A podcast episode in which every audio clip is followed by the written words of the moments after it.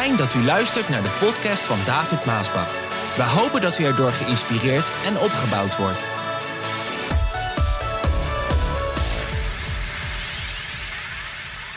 Men spreekt over droogte als er al een tijd lang geen neerslag, geen regen is geweest.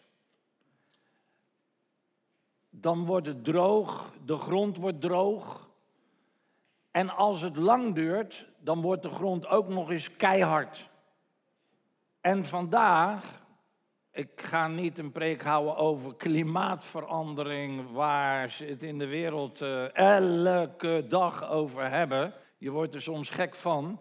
Alles gaat erover, het nieuws, elke dag. Daar, daar wil ik het niet over hebben, over het klimaat hier op aarde. Maar feit is wel dat er een heleboel delen in de wereld zijn die heel erg droog zijn. Waar geen regen is gevallen. En, en er zijn ook delen waar soms wat regen valt. Maar omdat de grond zo uitgedroogd is, valt de regen op de grond verdroogt gelijk. Het verdampt gelijk. Want dat is ook wat er gebeurt als je over droogte praat. Geen neerslag en als er wat neerslag is, dan verdampt het meteen. Kijk, als het gaat over de klimaatverandering, we, ik denk dat we allemaal wel kunnen ervaren en voelen dat er een klimaatverandering gaande is. En dat is zeker te merken in bepaalde delen van de wereld. Waardoor je ziet eigenlijk dat de natuur van slag is. Trouwens, de Bijbel heeft die dingen allemaal voorspeld hoor. Alleen de oplossing die men en de overheden hiervoor hebben, de gedachte dat de overheid het klimaat van de aarde kan beheersen, is een zeer arrogante, hoogmoedige gedachte. Dat is net als met de torenbouw van Babel. We gaan een toren bouwen om de hemel binnen te stappen. Zo arrogant waren ze. Maar als we praten over de klimaatverandering en dat het zo droog is in de wereld en dat het steeds droger wordt en dat die klimaatverandering een blijvend iets is, wil ik trekken naar het geestelijke. Want we leven vandaag ook in ons Nederland in een grote geestelijke droogte. Hoor je dat? Een grote geestelijke droogte. Alles is door, alles is droog. En als daar iets opkomt, dan verdroogt het, verdampt het gelijk. En alles gaat dood. In droogte, waar de zon schijnt, gaat alles dood. Niks kan groeien, niks kan bloeien. Het verdampt, het droogt, het gaat meteen dood. Sommigen zijn goed in hun plantjes dood te laten gaan. Ja, het lukt je maar niet om het uh, groen te laten. Als je gaat vergelijken met hoe Nederland was 50 jaar geleden en nu, zie je een enorme klimaatverandering, geestelijk. En je ziet dat de laatste tijd dat klimaatverandering, dat geestelijke klimaatverandering steeds sneller gaat. Het wordt steeds droger. Vijftig jaar geleden, ja, dan kan je natuurlijk zeggen, ja, maar David, dat was vroeger. Ja, maar dat is juist waar ik het mee wil vergelijken. Vijftig jaar geleden hoorde je nog de kerkklokken in Nederland, overal. Vijftig jaar geleden ging men nog op naar het huis van God. Overal heb je kerken. In elke stad, elk dorp heb je een kerk in het midden van die stad en dorp. Dat was belangrijk. Dat was het eerste wat gebouwd werd. En vanaf het eerste moment ging men dan, als de kerkklokken luiden, ging men op naar de kerk. Vijftig jaar geleden bad men nog op de scholen. Vijftig jaar geleden hield de regering nog rekening met alle wetten die ze uitvaardigen, met het christelijke geloof, de christelijke wortels, de christelijke Joodse wortels.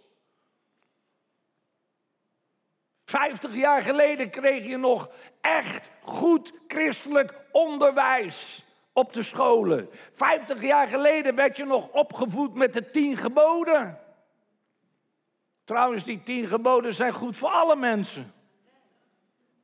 Alle mensen. Die tien geboden zouden ze op het binnenhof moeten plaatsen. Hele koeiengrote chocoladeletters. En ze zouden zich er ook aan moeten houden. Maar Nederland is geestelijk een woestijn geworden. Ik, ik hoef niet eens meer te zeggen aan het worden. Dat zei ik een paar jaar geleden. Ik zeg Nederland is een woestijn geestelijk geworden. Het is door en het is droog. Christelijke kerken en christelijke leiders die hebben zich steeds meer aangepast aan die dorre en die droogte. De kerk is ook door en droog in Nederland. Vandaar dat die ontkerkelijking ook steeds sneller gaat. Er gaan steeds minder mensen naar de kerk. Jonge mensen helemaal. Wat moeten ze daar? Ze hebben niks met God. Ze kennen God niet eens meer. Vraag hun wat Pasen Pinksteren betekent. En dat vind ik verschrikkelijk. Dat kerkleiders zich hebben aangepast aan de droogte. Ze zijn zelf door en droog geworden. Zo priester, zo volk, zegt het spreekwoord. Allerlei compromissen heeft de kerk met de wereld gemaakt. Dit is wat 2 Timotheus 3, vers 5 zegt. Ze zullen in uiterlijkheden wel godsdienstig doen, maar de kern van het goede nieuws wijzen ze af. Uiterlijk, er is veel uiterlijk. Uiterlijk hebben we monumenten van kerken, die worden trouwens aan de lopende band afgebroken. Moskeeën worden gebouwd, kerken worden afgebroken. Uiterlijk is er een godsdienstigheid, uiterlijk vertoon. Er is uiterlijk, uiterlijk zie je ook in de traditionele kerken, dan zie je dat uiterlijk allemaal van die ceremonies. Trouwens, de gewone mensen begrijpen niks ervan. Van al die, al die Sousa. Ik zou niet weten waar je het allemaal vindt in de Bijbel, maar goed. Er zijn er velen die er vrede mee hebben. Laat ze in hun waarde. Maar het is uiterlijk. God zegt ook ergens, ja, ze eren mij met de lippen, maar hun hart is ver van mij. Zo is het vandaag in ons Nederland. Een uiterlijk vertoon, godsdienstig vertoon, maar de kern, de boodschap, het evangelie van Jezus Christus, dat ieder mens het in orde met God kan maken door zijn dood en offer op Golgotha. Dat hoor je niet. Dat de mensen zich moeten bekeren. Die corona heeft geen goed gedaan voor de kerk. Laat ik u dat wel vertellen. Tot op de dag van vandaag. Trouwens, het lijkt alweer een eeuw geleden, hè, maar het was nog begin vorig jaar dat we in een harde lockdown zaten. Het is nog maar net, hè? Maar de corona heeft geen goed gedaan in de kerk. Bijna niet één kerk. Ik hoor van alle voorgangers hoor ik dat er nog steeds mensen zijn die niet naar de kerk gaan, die eerst wel kwamen, maar vanwege corona thuis zitten. Ja, ze kijken de livestream. Ja, het spijt me voor degenen die hadden kunnen zijn in Gods huis en je zit thuis op je bed of je bank. Het heeft geen goed gedaan. Men heeft de kerkstoelbank heeft men verruild met hun bed en bank thuis. Lieve mensen, dat, in het Engels heet dat backsliding. Dat heet, wat is backsliding? Terugvallen. Stilstaan en stilstaan is terugvallen. En er zijn een heleboel christenen vandaag in ons land die niet meer naar de kerk gaan sinds corona. Maar ze willen nog wel het christelijke geloof beleiden. Dus ze doen heel makkelijk via de livestream. Of via multimedia. Maar lieve mensen, dat is niet goed. Dan ben je door en droog aan het worden. De livestream is daar voor degenen die niet kunnen komen. Wat een blessing. Degenen die ziek zijn of in het ziekenhuis liggen of de omstandigheden er niet kunnen zijn. Maar een heleboel christenen zijn lauw, flauw. Dat goede woord. Lauw en flauw geworden. En makkelijk, gemakzucht, lekker thuis op bed. Of op de bank. Wat ook niet meer gedaan kan worden vandaag, dat is het verschil. Je, wat niet meer gedaan kan worden. Je kan haast geen boodschap als dit meer brengen, want dan voelen de mensen zich gekwetst. Gekwetst.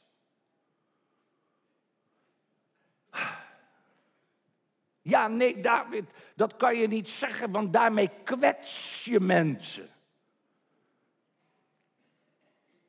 En er zijn een heleboel predikanten en dominees en predikers van het evangelie. Ze prediken niet wat ze moeten prediken. Want anders kwetsen ze mensen vandaag. Nou, één ding. Nederlanders hebben hele lange tenen. Dat het maakt niet uit wat je zegt, ze voelen zich altijd wel gekwetst.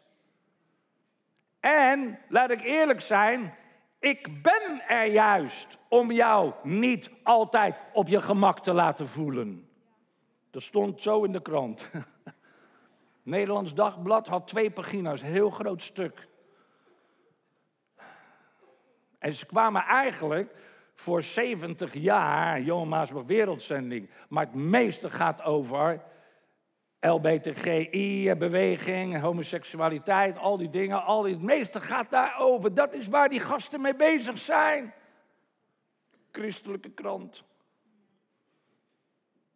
Vroeger stond er boven die krant altijd: Ik en mijn huis, we zullen de heren dienen. Hebben ze ook weggedaan. Leven totaal. Je mag niks meer zeggen, want je kwetst. Politiek correctheid. Weet je wel? Niks zeggen, David. Nou, ik ben er juist om je soms oncomfortabel te laten voelen met de waarheid. Waarom? Zodat je je zal bekeren. En wees alsjeblieft dankbaar en blij. Want dat betekent, God wil zich met jou bemoeien.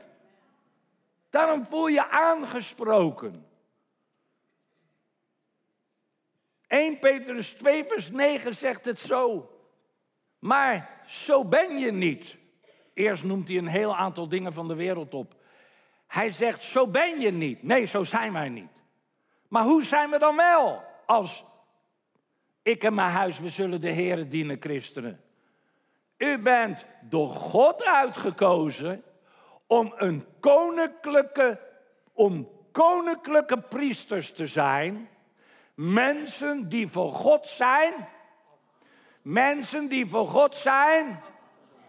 Hallo, mensen die voor God zijn. Oh. Als ik en mijn huis, wij zullen de Heer dienen, christenen, ben jij een koninklijke priester en priesteres. Jij bent voor God afgezonderd.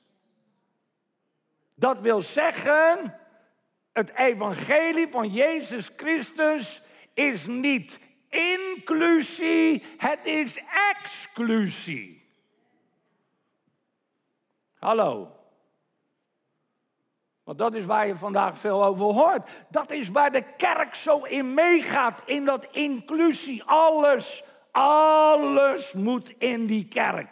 Nee, heb ik in die krant gezegd. Ja, maar zij zoeken erkenning, was dan de vraag. Ik zeg dat kan. Nederland is zo vrij als een vogel. Je kan leven in vergelijking met vele andere landen, maar niet in de kerk en niet in mijn huis. En waarom niet in mijn huis? Want ik en mijn huis, wij willen de Here dienen. Punt. Dat is de ik en mijn huis, wij zullen de Here dienen. Jezus zegt het zo in Matthäus 12, vers 30. Jezus zegt, wie niet voor mij is, is... Hallo, dit zegt Jezus, zijn niet mijn woorden. Dit zijn de woorden van Jezus. Hij zegt, als je niet voor mij bent, dan ben je tegen mij. Eén of het ander. In of ex. Hallo. Ja, zo is het. Matthäus 7, vers 13 zegt hij het zo. Ga door de smalle poort het koninkrijk van de hemel binnen. De weg naar de vernietiging is breed en komt uit bij de wijde poort. Je hebt de smalle weg, zegt Jezus. Je hebt de brede weg. Het is in of het is ex. Johannes 3, vers 3. Jezus zegt: Luister, als je niet opnieuw geboren wordt, kan je het koninkrijk van God niet ontdekken. Laat staan dat je het kan binnengaan. Met andere woorden, als je niet wederom geboren wordt, kan je de hemel niet binnengaan. Het is in of het is ex. Maar door de enorme droogte zit er een soort sluier voor de ogen van vele christenen, vele kerken, vele predikanten en dominees. En ze zien de waarheid niet meer. Ze zien de droogte niet meer. Ze merken niet meer dat ze zelf zo droog en door zijn waar niks bloeit. Omdat ze zijn meegegaan met al die dingen. Dat is de doorheid en de droogheid van de kerk van vandaag. Door en droog, niks bloeit, alles gaat dood. En zo zijn vele christenen. En terwijl ik aan die dingen, met deze dingen bezig was, de Heere zocht in gebed. Toen dacht ik, een eenvoudige gedachte, niet moeilijk. Luister, mijn boodschappen zijn niet moeilijk. Ze zijn te begrijpen voor iedereen, zelfs kinderen. En ik dacht, wat is de oplossing? Wat is het geneesmiddel? In het Engels zeg je cure. Wat is de oplossing voor grote, dorre droogte?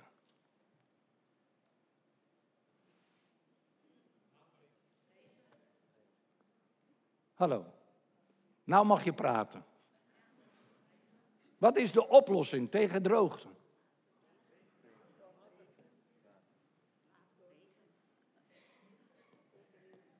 Geef je antwoord.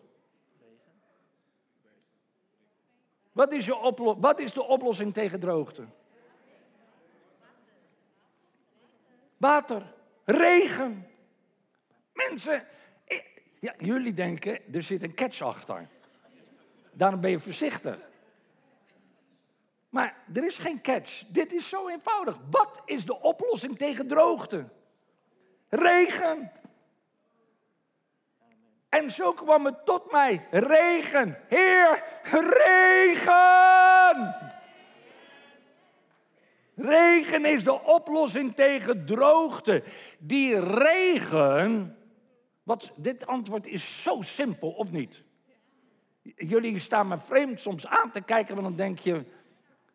Is het zo simpel dan? Ja, het is zo simpel. Vraag het aan iedereen. Vraag elke boer. De oplossing tegen droogte is regen. Water, regen. En die regen heeft in de Bijbel een naam. Revival. Opwekking. Uh, Noem het ontwakening. Ik weet niet of dat een goed woord is. Uh, noem het levend water uit de hemel dat leven geeft. Dat vind ik een mooie. Levend water uit de hemel dat leven geeft. En wil je het simpel houden? Opwekking revival. En toen ik dat antwoord zo simpel en eenvoudig kreeg. Heer, zo'n droogte geestelijk in ons Nederland. Zoveel kerken die eigenlijk als een kaarsje uitgaan. Zoveel dominees en voorgangers die zelf zo droog en door zijn geworden. Heer, het is zo lang geleden. Oh, ik kan het wel uitroepen van de daken. Lieve mensen, het is zo lang geleden dat er zo'n regenflood over ons land kwam, over de kerk kwam, over de christenen kwam. Dat ik dacht, oh God, regen is wat we nodig hebben. Regen is wat de kerk van Jezus Christus nodig heeft. Regen is wat de, de ik en mijn huis zullen de Here dienen christenen nodig hebben. In deze tijd van grote geestelijke dorre en droogte. Er zijn er heel veel en dat heet opwekking. Opwekking. Doorbraak. Revival. En toen ik dat antwoord zo in mij opkwam, toen dacht ik bij mezelf, ik kan zeggen die de Heer mij gaf, toen dacht ik bij mezelf, maar de Bijbel, kijk dat is weer de kennis die je dan hebt uit, uit de Bijbel, de Bijbel spreekt over een vroege regen en een late regen. En zo kom je van het een, kom je in het ander. Vroege regen en late regen. En dit is wat ik in Joel begon te lezen. Want ik wist waar dat ongeveer stond. Dus ik ging het opzoeken en ik ging het lezen. Dat zijn de antwoorden die de Heer dan geeft. Dat is, dat is dan hetgene wat Hij wil dat ik zal brengen in ons Nederland. Want er zijn heel veel mensen die ook kijken via de livestream en de social media kanalen, die deze boodschap ook horen. En mijn gebed is dat al de predikanten en dominees en kerken van Nederland dit horen. Dit is wat God zegt in vers 23 van Joel 2. Hij zegt, wees blij, wees blij. Ik en mijn huis zullen de Heeren dienen, christenen. Er staat eigenlijk inwoners van Jeruzalem, maar ik verplaats het even naar ik en mijn huis zullen de Heeren dienen, christenen. Kom ik zo nog even op terug. En verheug je in de Heer, jouw God. Hij geeft je weer die heilzame regen als teken van vergeving. Vandaag regen als teken van vergeving. Wij, wie wij? Ik en mijn huis zullen de Heeren dienen, christenen. Want je hebt een heleboel christenen. Maar ik heb het over de ik en mijn huis zullen de Heeren dienen, christenen. Die stand houden en de Heere volgen, dienen en gehoorzamen zoals hij dat ook zegt in zijn woord. Hij zegt, ik ga je regen geven als teken van vergeving. Net als vroeger zal hij zowel de voorjaarsregen als de najaarsregen laten vallen. De voorjaarsregen, die is gevallen toen wij de Pinksterdag 2000 jaar geleden hebben meegemaakt. Toen kwam die allereerste regen, de Heilige Geest uit de hemel. En het regende daar. Oh, dat hele stuk mag je voor jezelf lezen. Nee, ik ga het een stukje lezen. Even snel er doorheen. Het koren zal hoog liggen opgestapeld op de dorstvloeren. En de perskuipen zullen overstromen van jonge wijn en olijfolie. Met andere woorden, veel regen, veel blessing. Waardoor veel vrucht uit de grond komt. Ik zal je de oogsten vergoeden die de sprinkhanen al die jaren hebben opgevreten. Je krijgt terug wat verloren ging door die grote legermacht die ik op je heb losgelaten. Je zult weer ruimschoots voldoende voedsel hebben. Mensen, we hebben geestelijk voedsel in Nederland nodig. Goed voedsel. Niet het voedsel wat gecomprimeerd is met allemaal dingen van de wereld. Gewoon goed, puur voedsel. Oh, hij zegt, dan zult u de Heere uw God loven om de wonderen die hij voor u heeft gedaan. En u zult weten dat ik hierbij, de ik en mijn huis zullen de Heere dienen, christenen. Ja, dat is een lange titel. bij mijn volk Israël ben en dat ik, dat ik alleen de Heere uw God ben. Mijn volk zal nooit meer zo'n ramp als deze te verwerken krijgen. Daarna zal ik mijn geest over alle mensen uitstorten.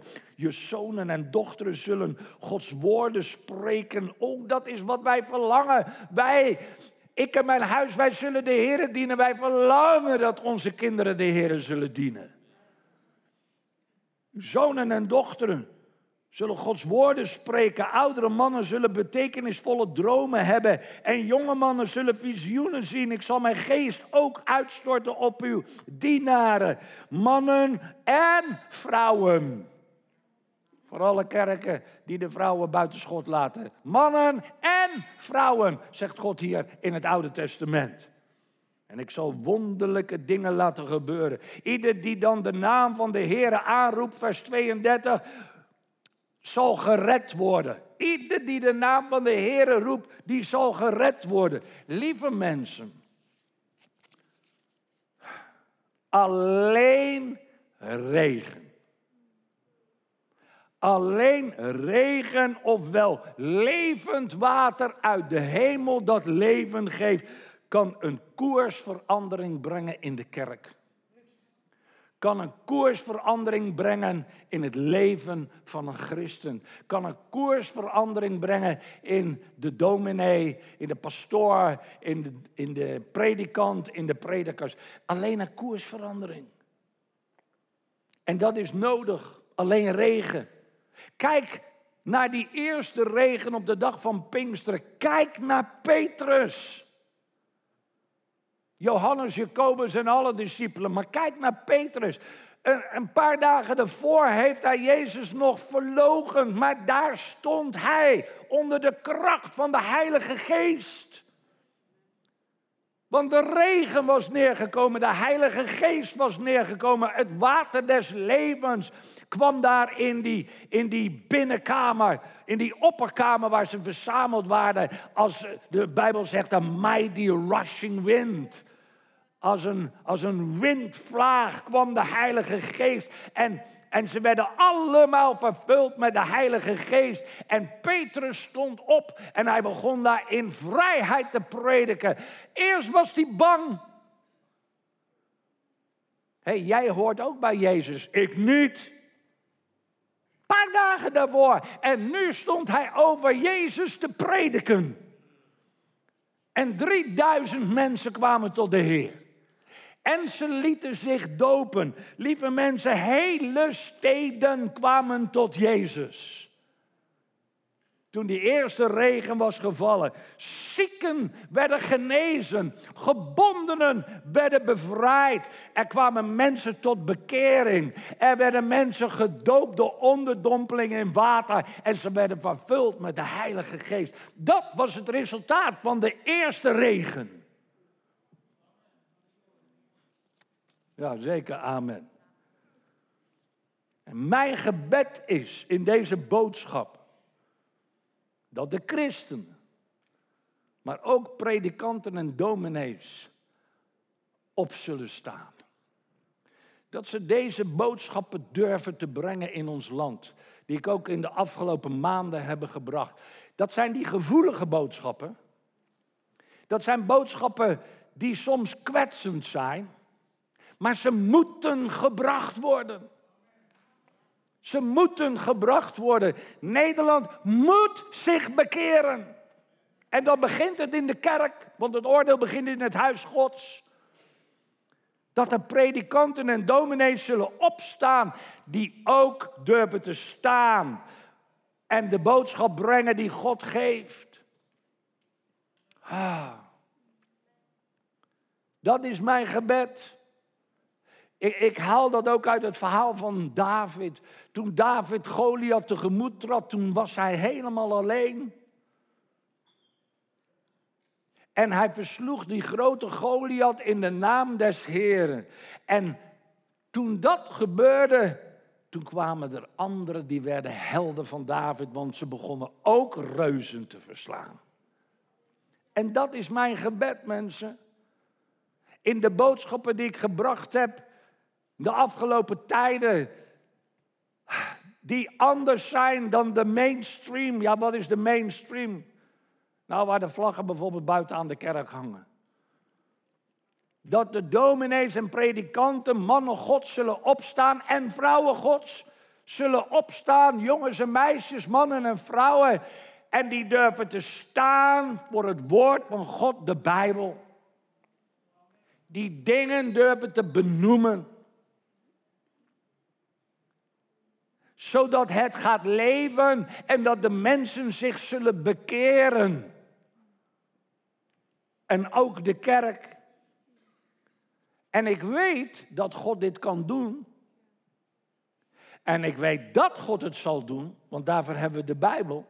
Want, lieve mensen, ik ben niet de enige. En wij zijn niet de enige die zeggen, ik en mijn huis, wij zullen de Here dienen. Het is jammer dat een heleboel christenen, dominees en predikanten zijn, die niet durven te spreken en te zeggen wat ze zouden moeten zeggen. Dat geldt voor jou als christen ook. Dat je in het midden. Kijk, je hoeft ook niet rond te lopen met borden en dergelijke. Nee, maar wanneer het zo uitkomt in je familie, in je vriendenkring, collega's. en jij staat daar. Wat doe je dan als ze die dingen bepraten? Ga je dan mee lachen? Ga je mee praten? Of durf je dan je stand in te nemen en zegt: nee, ik niet. Ik denk niet zo. En dat je dan de waarheid durft te zeggen. Ja, maar David, als ik dat doe, dan lig ik er ineens uit. Oké, dat is de prijs. Oké, dan kost het je maar je naam. Dan kost het maar je reputatie.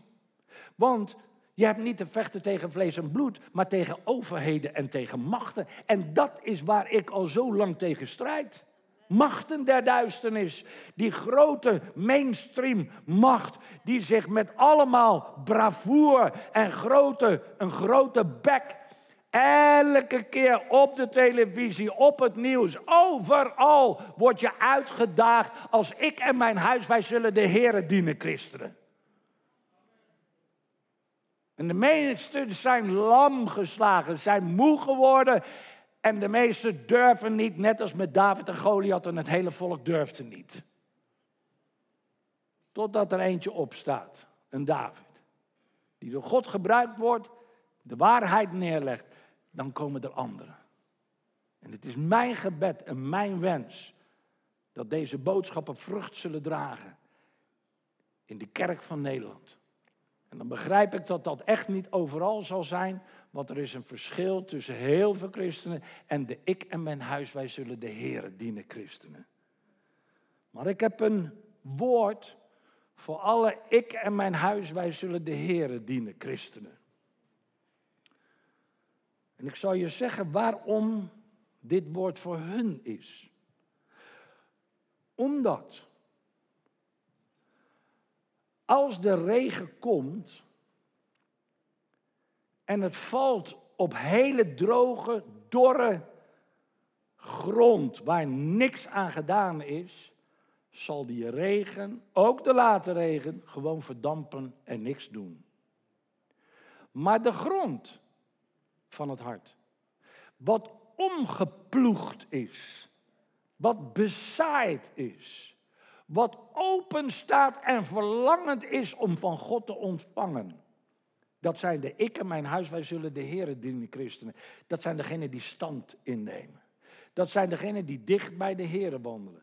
Dat zijn degenen die wandelen volgens de geboden van de Heer in zijn woord. Degenen die zich vasthouden aan Gods wetten, normen en waarden. Degene wiens hart ontvankelijk is voor de dingen van de Heer. Degene wiens harten nog hoort van God uit de hemel. Als daar de regen op valt, dan gaat het vrucht dragen. En daarom heb ik een woord voor al die ik en mijn huis, wij zullen de Heer dienen christenen. Ready? Er komen stromen van zegen. Dat heeft Gods woord ons beloofd. Stromen verkwikkend als regen vloeien tot elk die gelooft. Er komen stromen van zegen. Heerlijk, verkwikkend zal het zijn. Op valleien en bergen zal er nieuw leven dan zijn. er komen stromen van zegen. Zend ons, Heer, die heilstroom. Geef ons die grote verkwikking. Geef ze ons voortdurend, Heer. Stromen van zegen komen als plasregens neer. Nu vallen druppelen reeds neder. Zend ons die stromen, o Heer.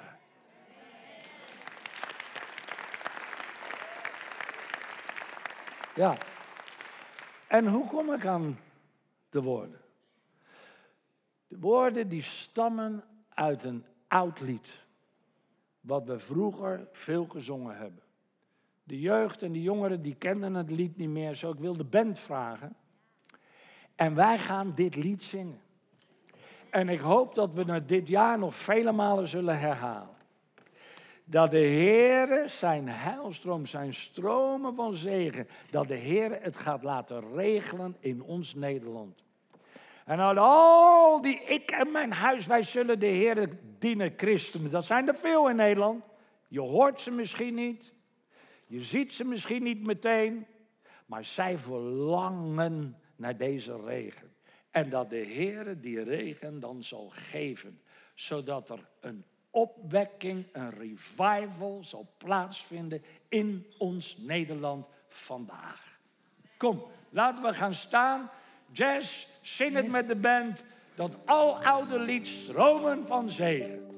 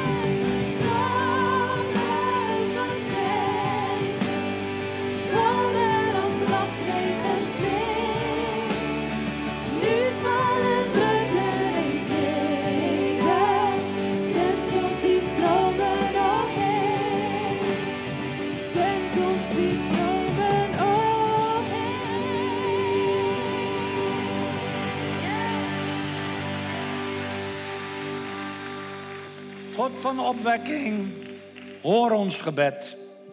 In uw machtige naam, o Heer, wees ons genadig en vergeef onze zonden en zend ons een stroom van zegen, Heer. God van opwekking, zie ons hart en was het rein door het bloed van het lam. Laat door het branden van uw heilig vuur ons geweten geheel en al gereinigd zijn. God van opwekking, maak ons één in het werk dat u ons gegeven heeft te doen.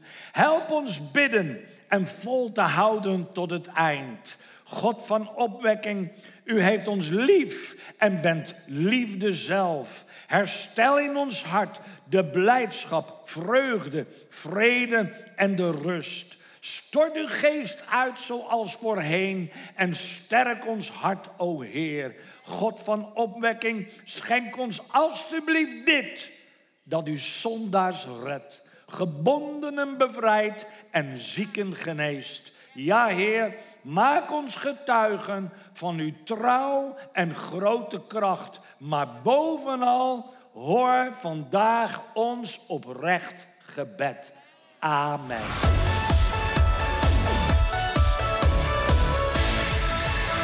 Bedankt voor het luisteren naar deze podcast. Wilt u meer preken beluisteren? Ga dan naar message.maasbachradio.com. Bezoek ook eens onze website www.maasbach.nl.